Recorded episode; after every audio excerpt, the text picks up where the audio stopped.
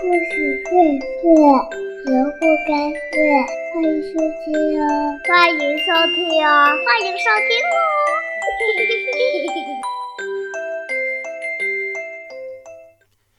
亲爱的小朋友们，大家好，欢迎来到萝卜开会故事公益电台，我是东子老师。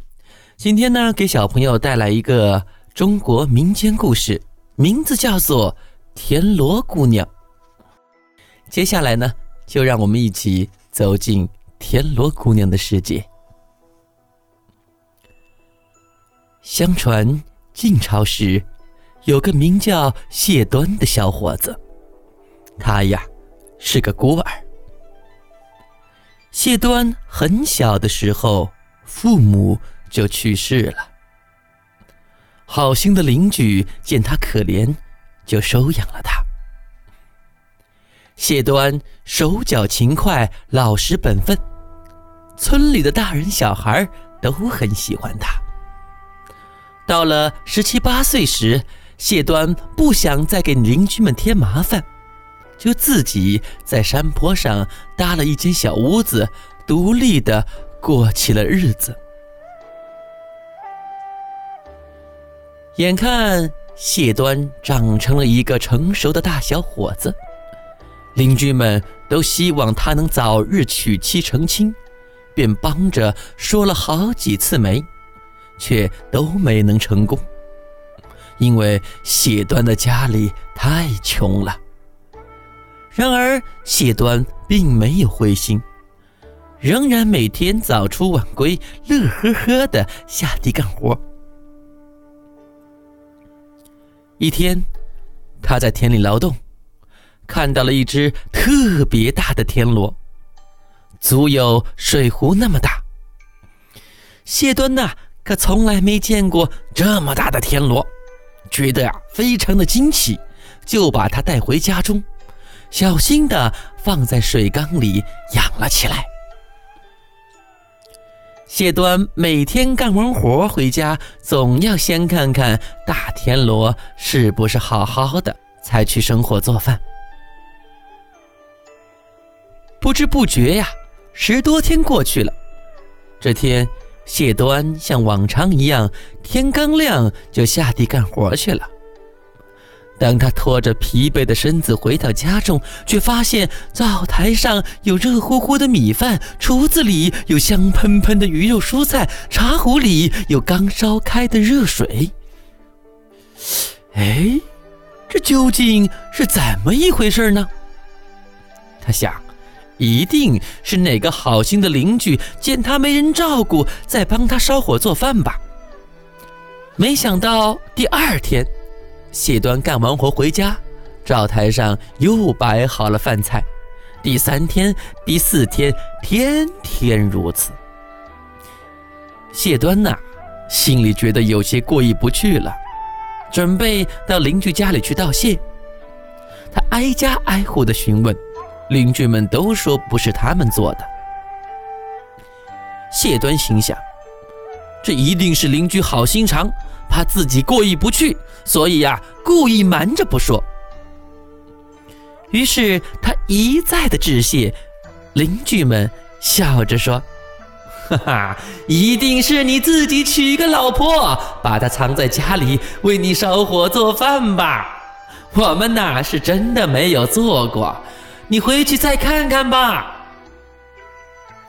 谢端听了，心里觉得好奇怪，可是又想不出个头绪来，决定弄清楚事情的真相。第二天，谢端像往常一样，天刚亮就扛着锄头下田劳动。没过一个时辰，他就急匆匆地赶回家。想看一看是哪一位好心人在帮助他。大老远他就看到自家屋顶的烟囱已经炊烟袅袅，于是他加快脚步，想亲眼看一下究竟是谁在烧火做饭。可是当他蹑手蹑脚地贴近门缝往里看时，家里一点动静都没有。他推门进屋，只见灶台上饭菜飘香，灶中火仍在烧着，水在锅里沸腾，还没来得及舀起，好心的烧饭人却不见了。谢端见了这样的情景，更加疑惑了。第三天，谢端起了个大早，鸡叫头遍，他就下地干活了。天还没亮，他就往家里赶。等他靠近自己的屋子时，家里的炊烟还未升起。谢端悄悄地贴着篱笆墙走，找到了一个角落，蹲在暗处，眼睛一眨也不眨地看着屋里。不一会儿，他终于看到了一个年轻的姑娘从水缸里缓缓地走出。奇怪的是，她身上的衣裳一点儿也没有湿，看起来是那样的端庄美丽。这姑娘啊，轻移莲步走到灶前，开始生火做饭。谢端看得清清楚楚，脑子里却一团糊涂。他连忙跑进门，走到水缸边，一看。自己捡回来的大田螺只剩下了个空壳，他惊奇地拿着空壳看了又看，走到灶前，向正在烧火煮饭的年轻姑娘说道：“这位姑娘，你从什么地方来？你究竟是谁？为什么要帮我做饭？”田螺姑娘啊，根本没料到谢端会在这个时候出现，大吃一惊。又听到他盘问自己的来历，不知如何是好。田螺姑娘想回到水缸中，却被谢端挡住了去路。在谢端的一再追问下，没有办法，只得把实情告诉了他。原来这位姑娘是天上的神仙，天帝知道谢端从小父母都去世了，孤苦伶仃，非常同情他。又见他非常的忠厚老实、善良、勤俭又节约，所以呀，派田螺姑娘下凡帮助他。田螺姑娘又说道：“天上的玉皇大帝派我来到人间，专门为你烧火做饭、料理家务，想让你在十年内富裕起来，成家立业。”娶个好老婆，等到那个时候，我再回天庭上去复命。可是现在，我的任务还没完成，却被你知道了天机。我的身份已经暴露，就算你保证不讲出去，可是世界上哪有不透风的墙啊？这事迟早都会让邻居知道的。我不能。再待在你家了，必须回到天上去。谢端听完田螺姑娘的一番话，十分感激，又有些后悔自己的鲁莽。他再三挽留田螺姑娘：“美丽的田螺姑娘，你就留在我的家中吧，我一定好生侍奉你。”可田螺姑娘主意已定，临走前，她对谢端说。我走以后啊，你饿了、渴了都没人给你弄了。